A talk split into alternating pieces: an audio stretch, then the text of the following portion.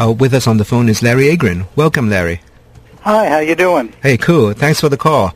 Uh, yeah, uh, on Wednesday you're going to be talking at a um, uh, ex- exhibit opening uh, on Irvine, uh, the history of its uh, origins and its development. Um, so this is your chance to talk about the town and gown issues. I think you've seen it all, right? You from almost the very beginning you've been here, and when did you start living in Irvine? Yes, I arrived on the scene not long after incorporation, which was uh, uh, December of 1971. I arrived uh, about 1975, and of course, uh, preceding incorporation, the uh, city had been uh, under the jurisdiction of the county, and it had grown uh, from a tiny village, a series of houses, to uh, a community of about 15,000 or so when the voters decided they wanted to be a, a city. So I, I arrived on the scene uh, after that early turmoil and early achievement and have been here ever since. Uh, I arrived uh, with my wife and our son in 1975 and we uh, actually came here uh, because my wife was accepted to medical school at UCI. She was in that first wave of women who finally uh, broke through the barriers that had existed up till then, and uh, uh, we uh, we've been here ever since. I was elected to the council in 1978, served until 1990, and then uh, after an eight-year hiatus, I was elected to the council again in 1998, and I've been on since and have managed in that period to serve for 10 years as mayor as well. So I've seen a lot and uh,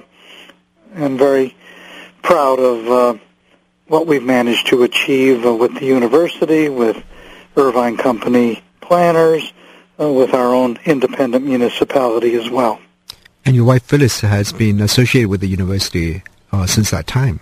Yes, she uh, was a uh, full professor uh, of pediatrics and is uh, now actually emeritus.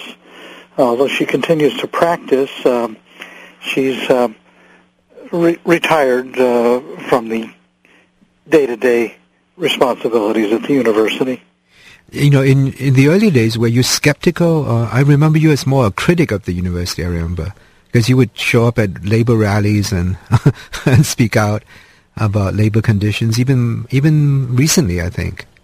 Yes, well, every institution needs uh, criticism, constructive criticism, and uh, even to be challenged from time to time.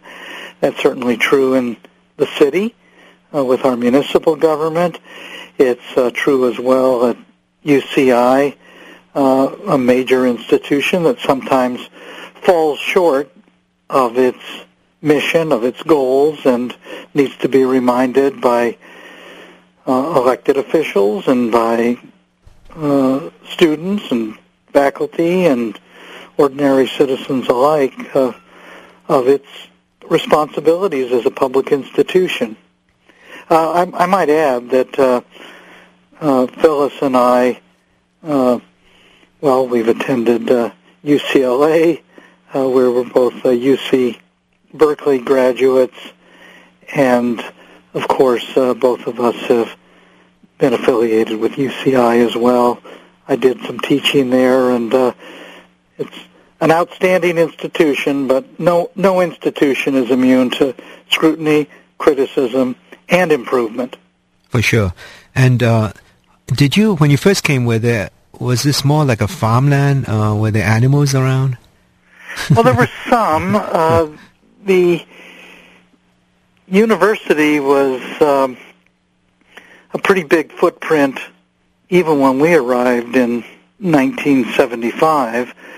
Um, it uh, it was, however, surrounded by a good deal of farmland, and uh, the area north of the 405 was largely, mostly farmland. uh, which uh, has since been developed, the flatland areas as we call them. The hillsides uh, had uh, grazing uh, cattle, and there were cattle roundups. Uh, hmm. uh, some of us were very, very determined and ultimately successful in preserving most of the hillside open space areas. And actually, uh, Irvine boasts today one of the largest metropolitan uh, open space preserves of any city in the United States of America. And uh, that was largely the result of a real struggle between uh, those of us who felt that the city ought to be in the driver's seat on land use decision, and of course developers, uh, including the Irvine Company, had a very different idea. And uh, was there any, uh, at the time, were there also uh, orange groves in the area? Yes, many orange groves. I'm happy to report that with the advent uh, of the Great Park, we've actually planted more orange trees out there than have been planted anywhere else in Orange County. Uh, just in the last two years, we've got about 2,000 or 2,500 orange trees in the ground, more to come. But uh, this area was just loaded with orange groves uh, in the mid 1970s, and uh, in fact, you could go up uh, Jeffrey Road and the uh, the fragrance would be just wonderful, almost overwhelming uh, at certain times of the year, and uh, that that for for the most part is gone, but we're reintroducing it at the Great Park. So the town gown um, issues were was it mostly between developers and the city, or was it also with the university? No, I think uh, there has been a real tension of sorts uh, with the university. I mean, uh, sometimes there have been cooperative efforts, but I'll tell you, when I look back over the many years of public service here and the fact that we have developed this remarkable planned city, which is only about 20 years from completion, um, I'm I'm kind of amazed at how few faculty members have been involved in civic life. I mean, there are perhaps 10 to 20 over the period of decades now who have really gotten seriously invested in hmm. municipal life. And um, it has created a certain physical and psychological separation between the university and the rest of the city that is kind of regrettable. Is that because uh, the faculty tend to live on University Hill, for instance, and they don't seem like they're part of the city, maybe?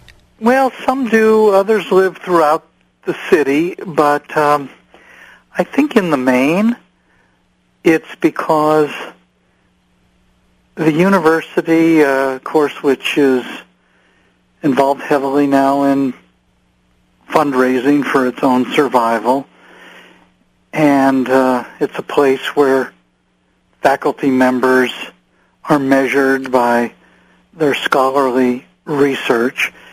And although a lot of lip service is paid to the notion of community service, uh, in the end, I think it's a very low priority at the university in the hierarchy of things, and as a result of that, um, we just don't have the degree of involvement uh, that we should.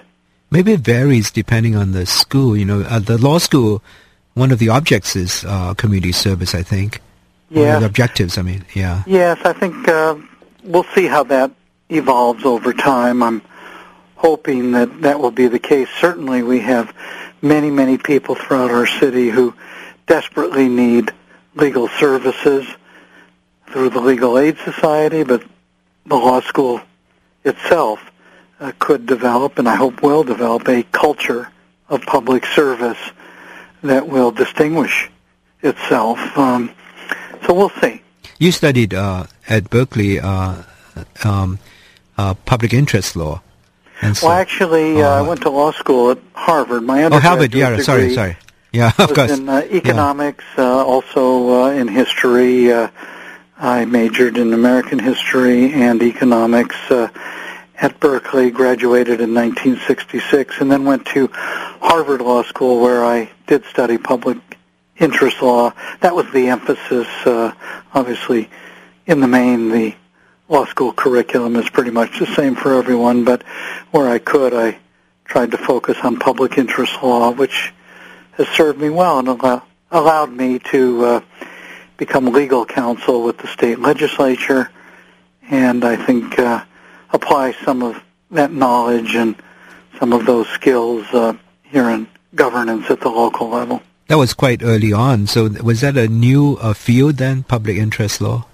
It was. Uh, it was new terminology uh, growing out of the Great Society and the reform period of the 1960s, where the law, as compared with uh, the 40s and 50s, uh, the law was seen as a genuine instrument potentially for civic reform and civic improvement. And indeed, uh, many of us took that message seriously and applied it to our endeavors after we graduated from law school. Uh, we're in the middle of our pledge drive here at KUCI, so the number to call is 949-824-5824. Uh, thank you for listening to this interview, uh, which is live. Um, this is Dan Zhang with Subversity here on KUCI. Um, what is your proudest accomplishment as a, a public official then?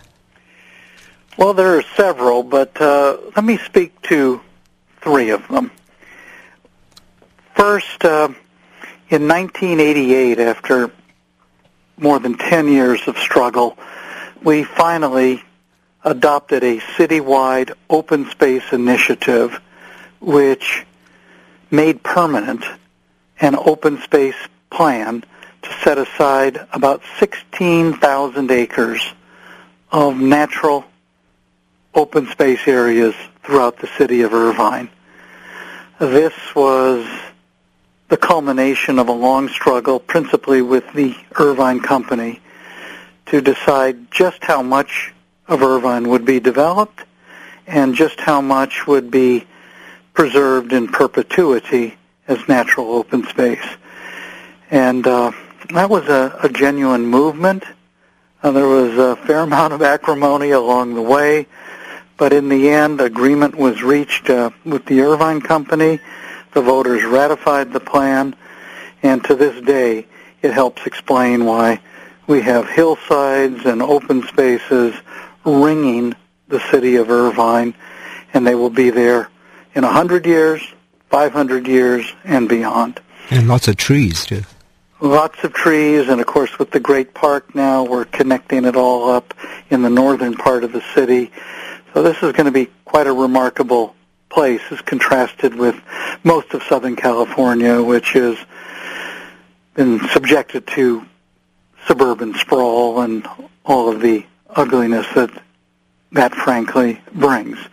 My second proudest achievement uh, uh, was the taking up of the fight to defeat the ill-advised um, plan of the County Board of Supervisors and major developers to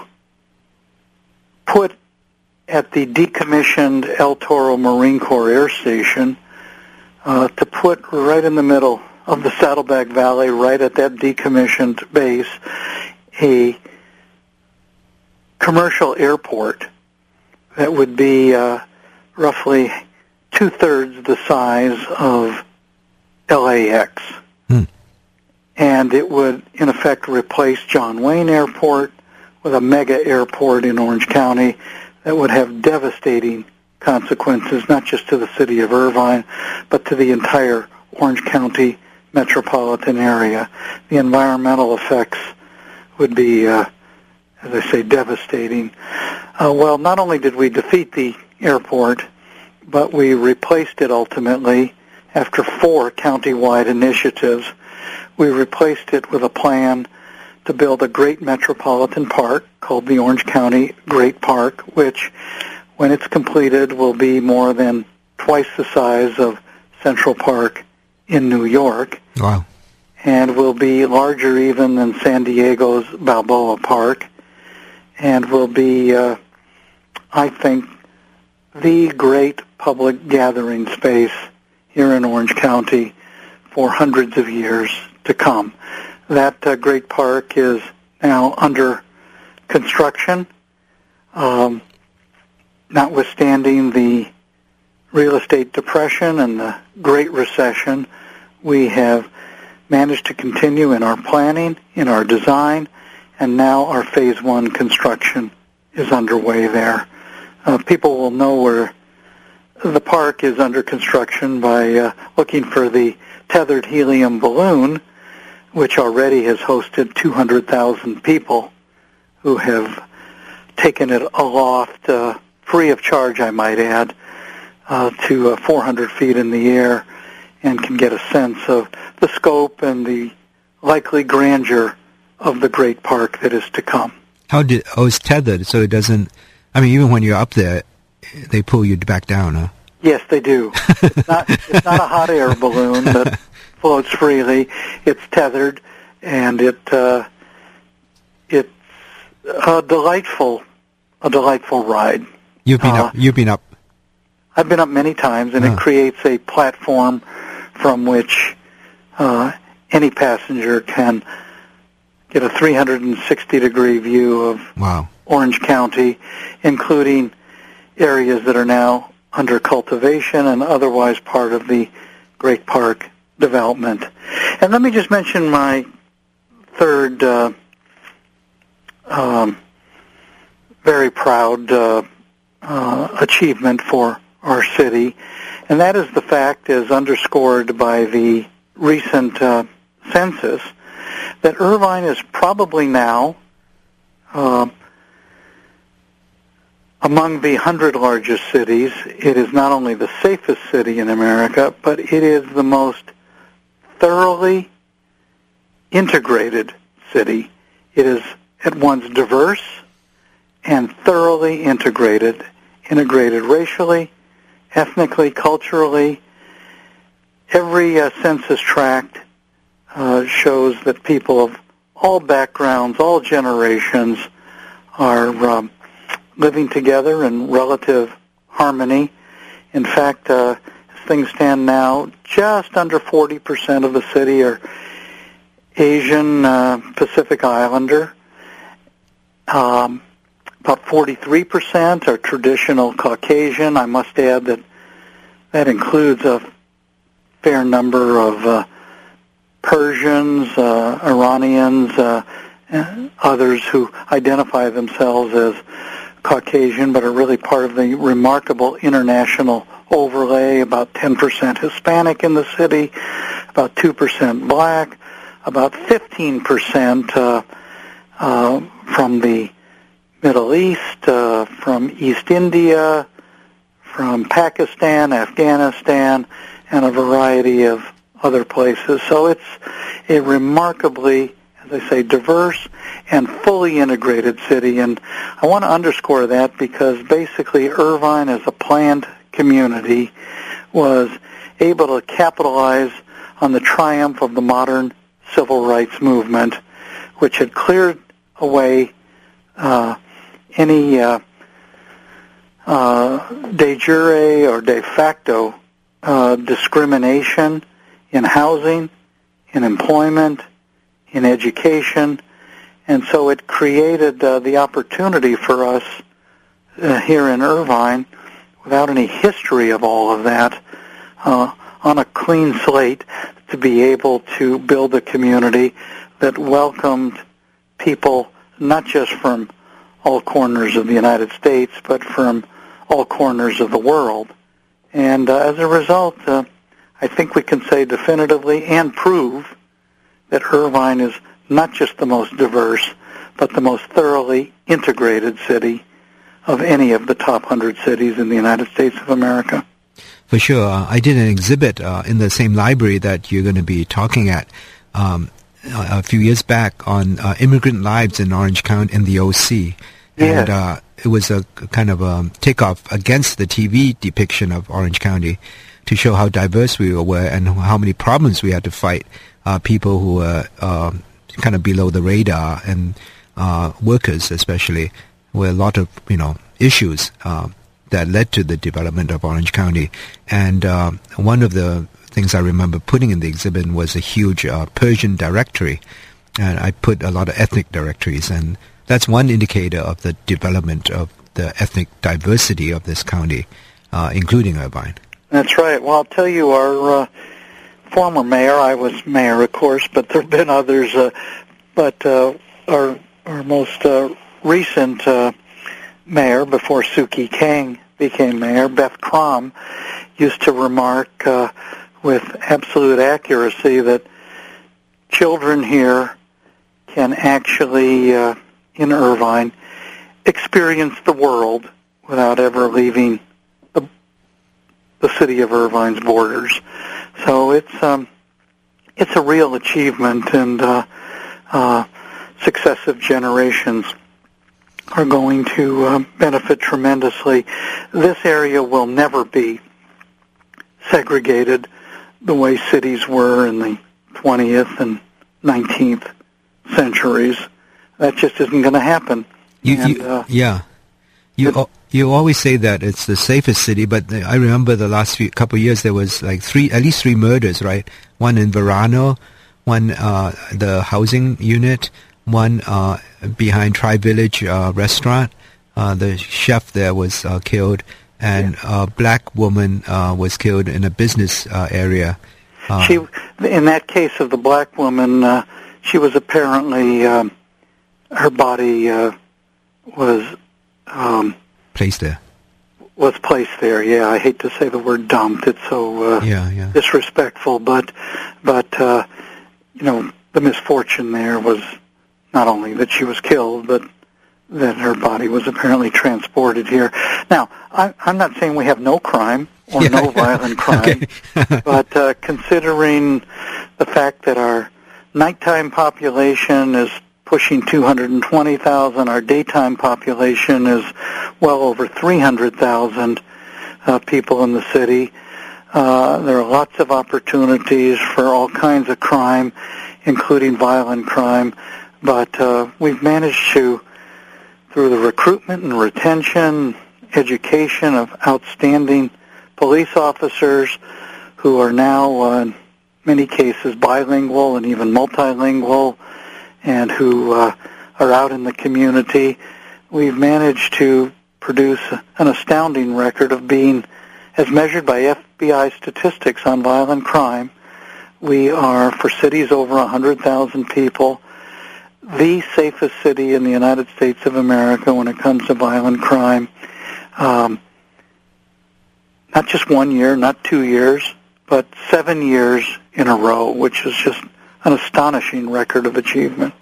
Uh, when you look back uh, on your relationship, on the city's relationship with the Irvine Company, is it easier now to be um, more mm, kind of um, magnanimous about this and look at it, uh, it without being uh, as upset as one might be at the beginning? Yes, uh, things are much less contentious, much more cooperative. Really, when we created that open space agreement and when it was ratified by the voters, it helped everybody. It helped the city understand that open space would not be vanishing that development would be permitted in certain flatland areas, but that the contentious issues of development versus open space were settled.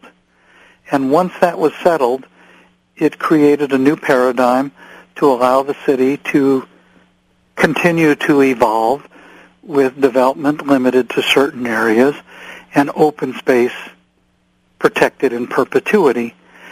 And uh, ever since that happened, things have been a lot smoother. Now that was the late 1980s, and you know, from time to time there are still um, aggravations, and uh, uh, you know, my job as an elected official is to speak up for the public interest and make sure that out of any new development, the public gets the best possible deal. That is to say, parks and recreation areas, adequate funding for schools, all of that has to be provided as a part of any new development. And if it isn't, then I have to be willing to say no until it is.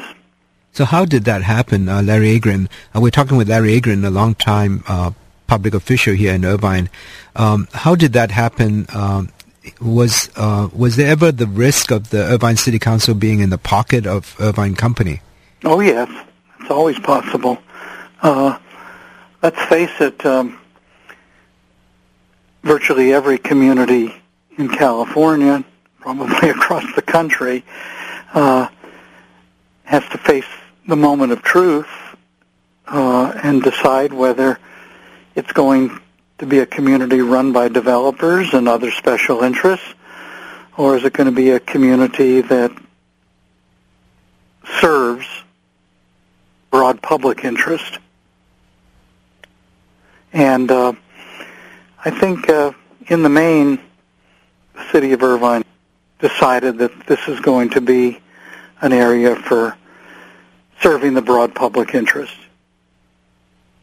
So you can shake hands with the people, um, I mean, who, from the Irvine Company now. You don't feel... Oh, yes. yeah. Look, uh, you know, it's important to recognize that uh, we need developers. We need people who will build houses and apartment units. We need uh, places to live, and we need uh, to grow in many respects. Um, and I have found over the years that there are some uh, developers who are blatantly disregarding the public interest, but the better developers, the more durable ones, uh, the ones who are trusted over time, are ones who recognize that uh, the public interest is critically important as well, and uh, it's important for them to be a part of that. There are many people in the development community who are uh, just as idealistic as those of us uh, who are perhaps in the uh, public interest community as well. So uh, um, it's finding the common ground with folks like that and recognizing that um, you know a strong principled advocacy on behalf of the public interest uh, can be compatible with reasonable private profit, which is, of course, the motivation of uh, most of the for-profit firms that are in the area. Do you think when they gave away, Irvine Company gave away the land to the to set up a university, did they have profit in mind, or was it a public interest in mind? Well, I think both. Uh, they recognize that to have a campus of the University of California here in Orange County uh, would be a um, galvanizing development for purposes of building a city and a metropolitan area around it. And in fact, that is exactly the way it has worked out. And uh, um, it hasn't been easy, and there's been plenty of conflict, but uh, people can have mixed motivation. And uh, I think in the case of the establishment of the university, there was on the part of the people then running the Irvine Company uh, a mix of real idealism to build a better community, a new kind of community, a planned community, a better community, and to make profit uh, at it, while at the same time uh, having something at the end to show to the world that is exemplary. And I think, uh, in many respects, that's what we've become. We're not perfect, plenty of problems exist, but I think we've made a lot of headway.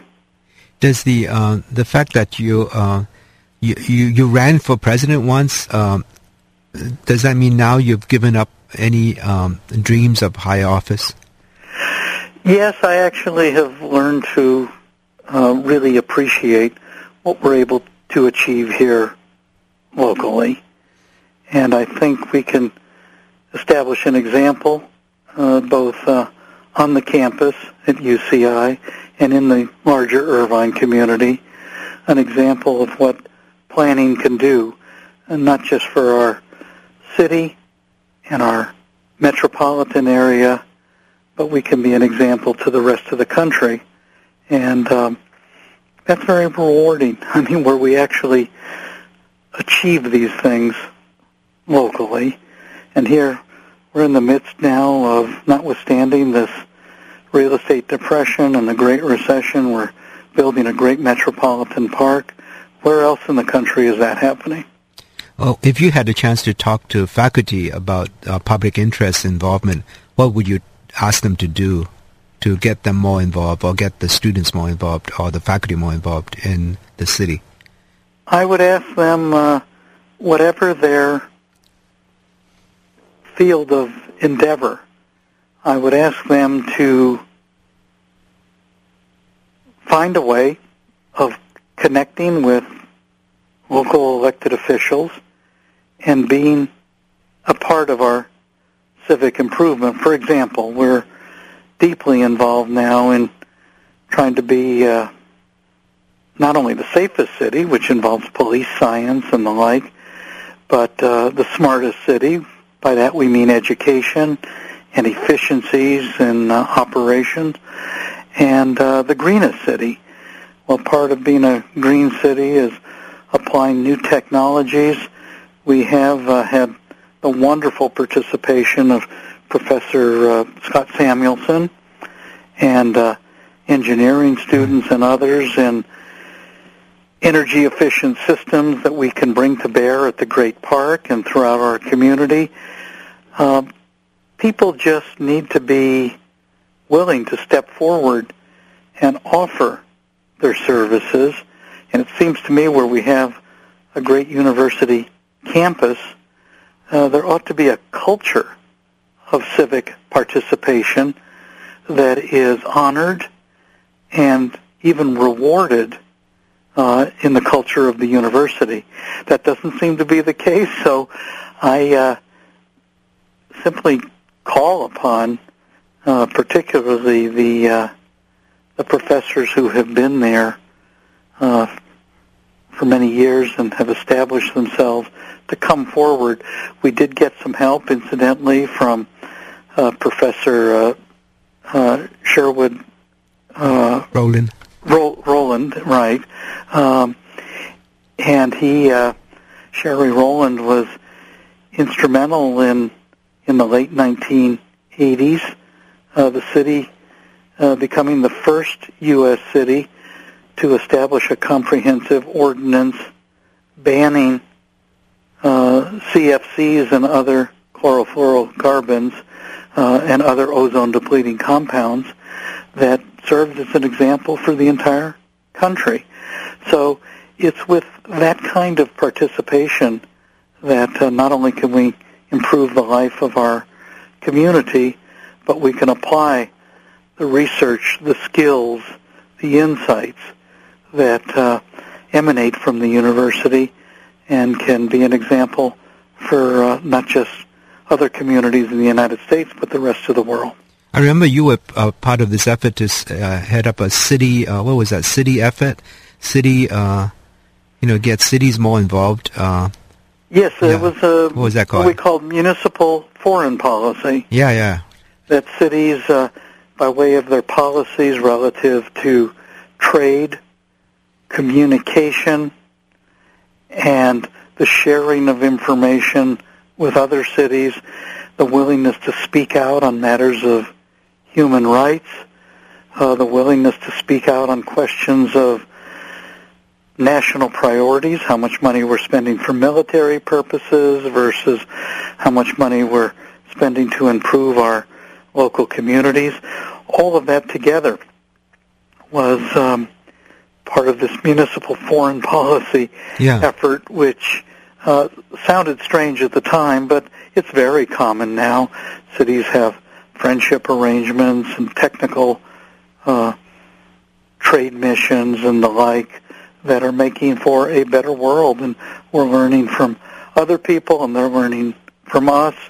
And to the extent that we engage in those kinds of activities and relationships, it reduces the likelihood of war and improves the prospects for peace and mutual prosperity. I think San Francisco or Berkeley might be, uh, you know, more known for that. Maybe huh? having sanctuaries even for, um, you know, so that people can have refuge there. Uh, different uh, different types of foreign policy implication um, Yes. activities. Um, Yes. Cities, uh, over the course of the last hundred years, have been on and off involved in these kinds of activities, but now, with the speed up in communication, the uh, dramatic ease with which people can communicate, they can share ideas and relationships around the world. Uh, every city should regard itself as a global city able to participate in the affairs of global citizenship. Now, I've always been uh, interested in having uh, community control of the police, and uh, I just find it interesting that not many cities in California do have a, a, a, a community control of the police in terms of civilian uh, review boards. Um, why do you think that's so? Well, usually uh, civilian review boards grow out of a history of real conflict between the police and the community, particularly the powerless or minority communities within a larger urban community. Um, fortunately, we have had very few of those kinds of episodes. And I tell people who feel that they have been victimized by police misconduct or disrespect of any kind, um, I tell them to contact me directly. I will absolutely um, make a call immediately to the chief of police, and people will be invited to come in and uh, tell their story, file a formal complaint if that's warranted, and the chief of police himself will be responsible for addressing any complaints. Um, that has worked satisfactorily. In some cases, it's resulted in reprimands or other disciplinary action, but that has proved to be the most direct and effective way, in my judgment, of dealing with these occasional instances. I'm happy to report that very, very few of those uh, uh, complaints have been forthcoming in the city, fewer over the years. We have uh, a program of what we call geo-policing, where the same police officers uh, police in geographic areas to be in touch with the community, and where, uh, by and large, we enlist the community to help us be a, a safe, respectful community. We believe in what we call constitutional policing. That is to say, a big, big part of our policing is to respect the constitutional uh, rights of all citizens, and where there's any allegation of violations of those rights um, or disregard of those rights, we want to hear about it right away and jump on it. We used to have a uh, public safety commission in the city, but it really Hmm. sort of was redundant in that um, uh, the city council itself had an abiding interest, and I certainly share this, Yeah. an abiding interest in effective policing, building the safest possible community, but doing it consistent with the protection of constitutional rights. Again, we're not perfect, but uh, we're uh, we're exemplary in many respects. I'm worried about these anti-terrorism task forces that the Irvine Police and other police departments are part of, because uh, you know I've read some uh, reports that say that some of these have um, you know stopped people. Uh, you know, um, for instance, one of the Muslim students had to uh, drive was driving uh, George Galloway, the MP from England, UK, uh, back to Orange County Airport, which I know is uh, is uh, technically not in Irvine, but um, but he he took a picture of him at the airport, and then a few days later, some law enforcement types showed up and asked them why they were taking pictures at the Orange County Airport, and they were driving him from Irvine to see him off. These were MSU students, and so um, it seems like there's this network of exchange of information, and sometimes these are just, um, you know, who's surveilling who? You know, I mean, is it the police surveilling the students, or and who are they surveilling? Is it the students, or are they surveilling George Galloway?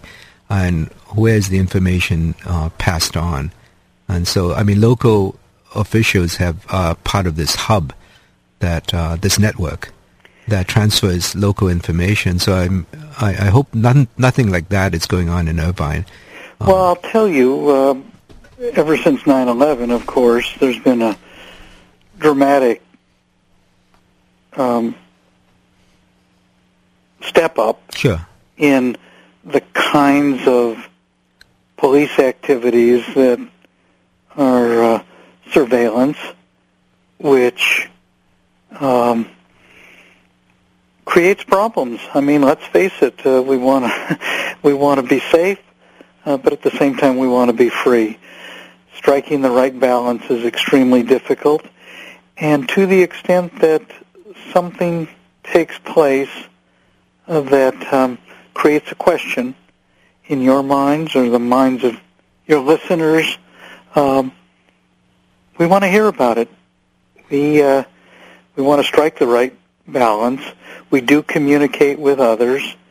Um, we um, uh, are a part of, you know, a policing network sure. that can be very troubling um, uh, to those of us who are concerned about civil liberties. And I think it's just something we we have to all be sensitive to. So, again, if there are any episodes that have uh, transpired that raise questions, um, please let me know and let's look into it and see if um, see if um, maybe we need to make some adjustments in our thinking or in our activities. Do you know if the LA, uh, I mean the sorry, the UCI Police Department has requested help from the Irvine Police uh, to um, to uh, monitor the activities on campus of student protesters?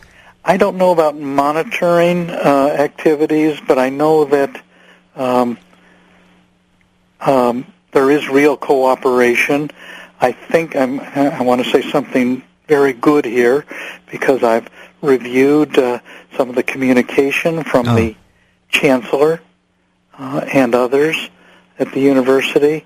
Uh, I think the university has, by and large, struck just the right balance over the years, uh, protecting the civil rights and civil liberties of those uh, to express themselves, even when their language or means of expression may be very offensive to others, uh, and uh, and uh, we, we we want the university and the community at large to be a place where people can engage in very vigorous, uh, even, even contentious uh, advocacy and speech, but of course we draw the line at violence uh, or um, activities that are uh, so disruptive as to uh, as to deprive others of their civil rights or civil liberties.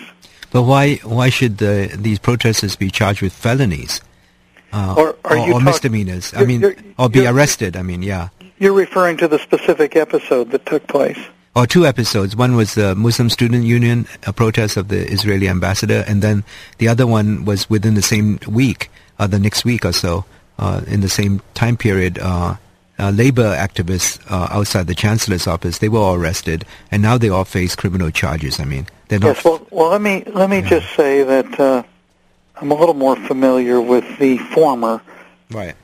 Even right. though I wasn't there, my own feeling you haven't asked this directly, but my own feeling is that the disciplinary action taken by the university, um, which um, was the way this was initially handled, seemed to me to be more appropriate. I do not favor escalation to a criminal prosecution I think that's uh, a pretty serious mistake in terms of uh, the district attorney. Um, we'll see how that ultimately gets resolved, but I I feel to the extent that the university um,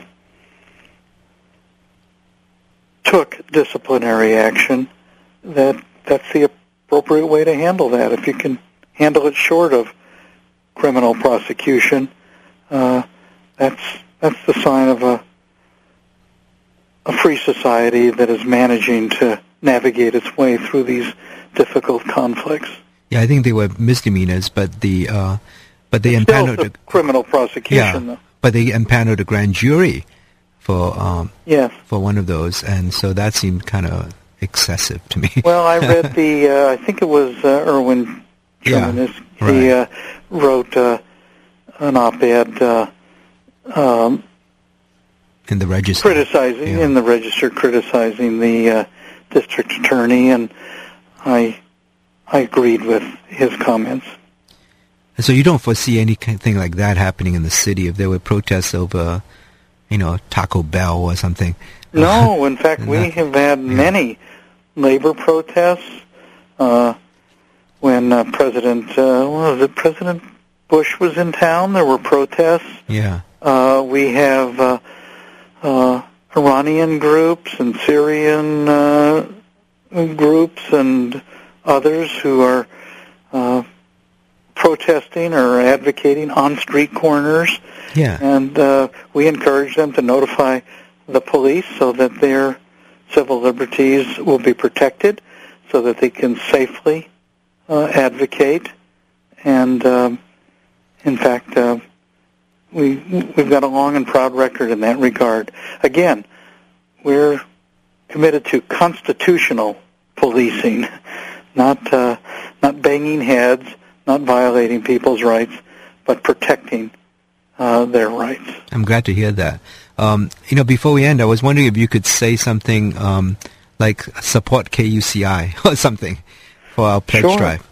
Well, KUCI has uh, been a longstanding institution here in uh, in Irvine, and uh, to the extent that we can be supportive of uh, Radio Free Irvine, uh, I'm I'm eager to see that.